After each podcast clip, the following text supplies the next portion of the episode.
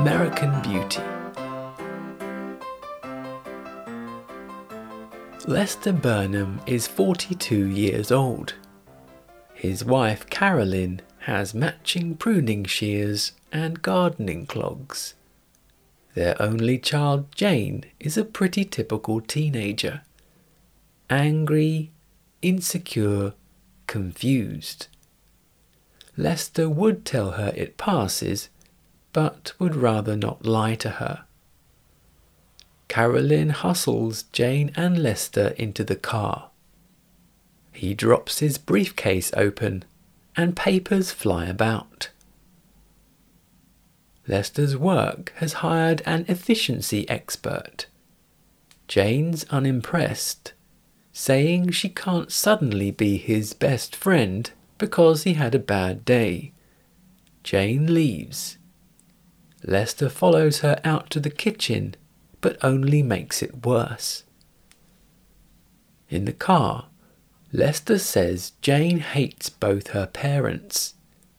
The Rockwell High award winning dancing Spartanettes perform. Lester's spellbound by Jane's friend Angela Hayes he imagines her unzipping her top, releasing red rose petals. Afterwards, Jane's parents congratulate her. Lester lingers. When he leaves, Jane calls her dad pathetic. Lester later fantasizes about Angela on a bed of red petals. Ricky Fitts films Jane. He turns on the porch light. Jane is hostile, but he still films. She goes inside and smiles to herself. Jim and Jim, the gay neighbours, welcome the Fitts family to the neighbourhood, presenting flowers and fancy pasta. Ricky's dad is Colonel Frank Fitts, US Marine Corps. Frank's shocked to discover the two men are gay. In the car, Frank complains that homosexuals are always so shameless. Ricky carelessly defends them. Frank bristles, causing Ricky to agree with his dad. Gays make him want to puke his guts out. Angela says Ricky's a lunatic. Jane saw him filming her the previous night. Jane admires his confidence. Angela can't believe Ricky didn't look at her once. Carolyn takes Lester to a convention. Losing interest, he pounces on his wife, passionately and sustainedly kissing her before going to the bar.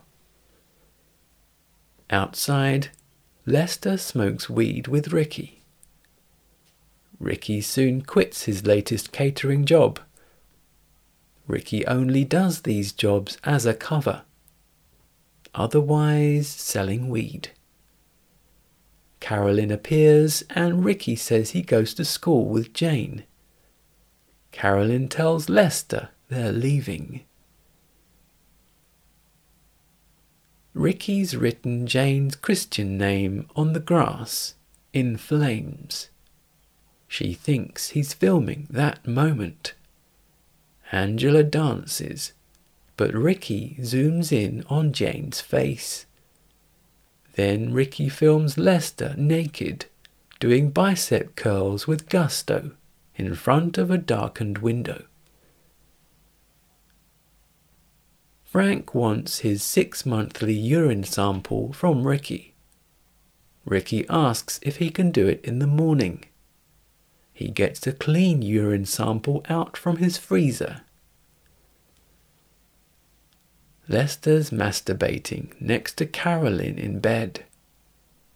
Carolyn calls it disgusting and threatens divorce. Lester says she has no grounds. He supported her when she got her license, and that could entitle him to to half of what's hers. He resettles, facing away, a grin on his face. Lester introduces himself to Frank. Frank says he's US Marine Corps. Lester salutes, then covertly tells Ricky he needs more weed. Ricky tells Lester about the clean urine he gets from one of his clients. Ricky presents Lester with some top of the line weed.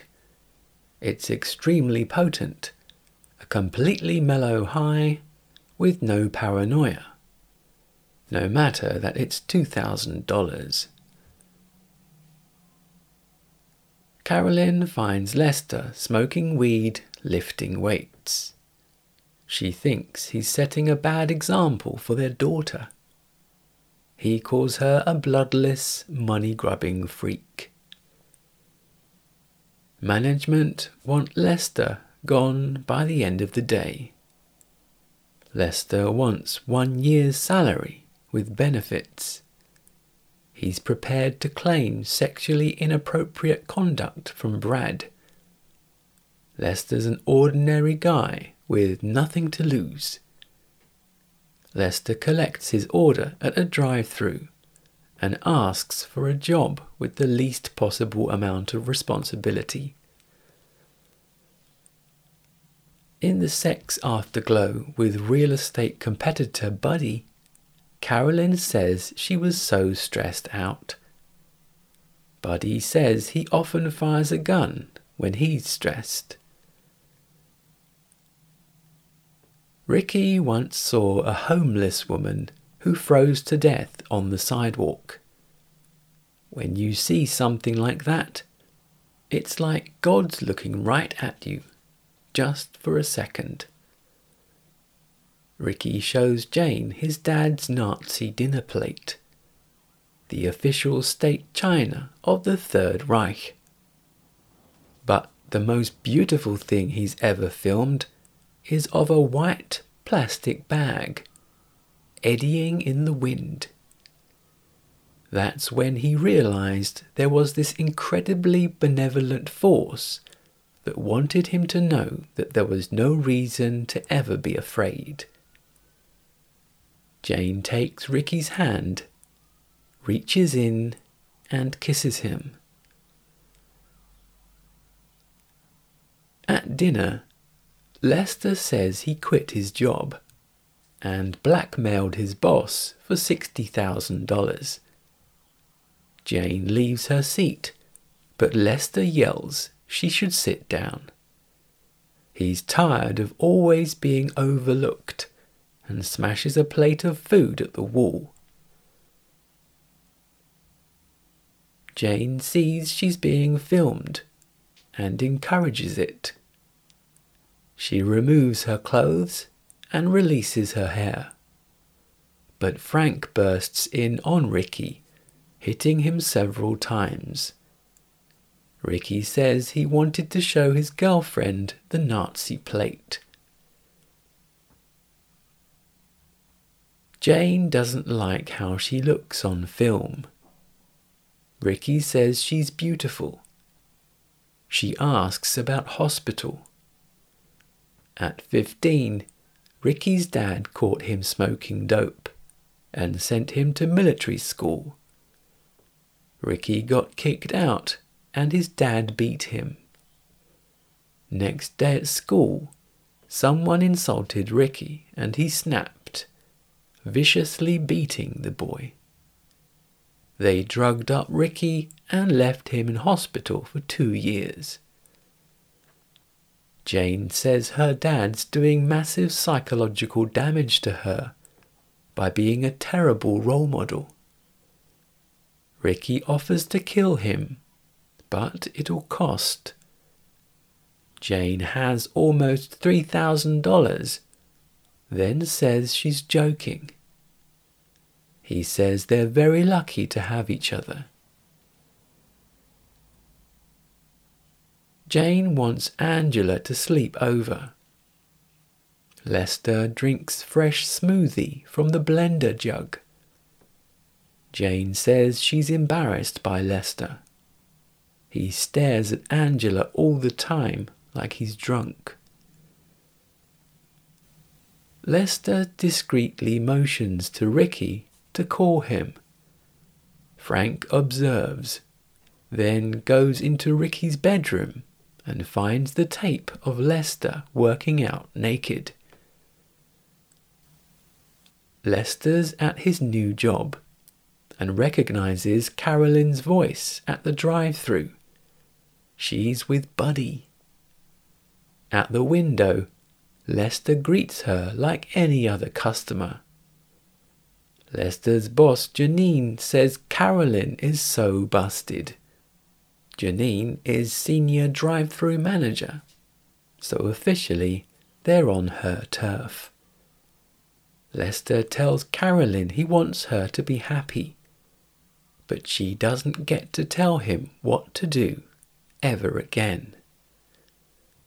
Buddy wants time alone. Carolyn says she understands. He leaves and she breaks down sobbing. She berates herself, then yells. Angela asks Jane if she and Ricky are regularly having sex. Jane says no, and she doesn't really want to know what Angela gets up to, even though she always offers details. To a watching Frank, with a partially obstructed view, it seems like Ricky's performing a sex act on Lester. Angela and Jane pull up, and both men hurriedly collect themselves. Angela notices Lester's been working out, feeling his bicep, then going after Jane. Frank asks Ricky where he got the $2,000. Frank thinks Lester makes Ricky perform sex acts on him. Frank puts Ricky on the floor. Frank would rather Ricky be dead than gay. Ricky calls his dad a sad old man and leaves. Ricky arrives at Jane's and asks her that if he had to leave that night to live in New York, would she go with him? Jane says yes. Ricky has over $40,000 and drug dealer contacts in the city who can help them get set up. Angela says she's concerned about Jane because she's her friend. Ricky says Jane's someone Angela uses to feel better about herself. Angela calls Ricky a freak. Jane says then she and Ricky are both freaks. Ricky says Angela's ugly and boring and totally ordinary, and she knows it. In the rain, Frank, in just a t shirt, approaches Lester in the garage. Lester notices Frank's shaking from the cold. Then Frank leans in and kisses Lester on the lips. Lester says Frank has the wrong idea. Frank silently leaves.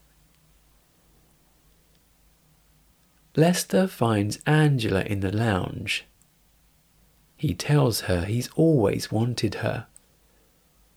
Angela tells Lester she's a virgin and apologizes. Lester climbs off her. He wraps her in a blanket. Lester asks if Jane's happy. Angela says yes. She thinks she's in love. While Angela goes to the bathroom, Lester finds a photo of his family when they were younger and happy together. Lester's brains are suddenly splattered against the wall. Ricky recognizes the contentedness on Lester's dead face.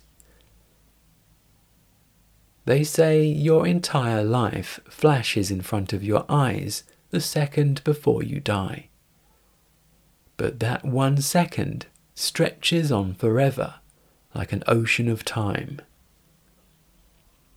Ricky and Jane, in her bedroom, hear the gunshot. Angela, looking in the bathroom mirror, hears the gunshot. Carolyn, walking home determined in the rain, hears a distant gunshot. Murderer Frank returns home covered in blood. Lester could be upset, but there's so much beauty in the world. Then he remembers to relax and stop trying to contain it.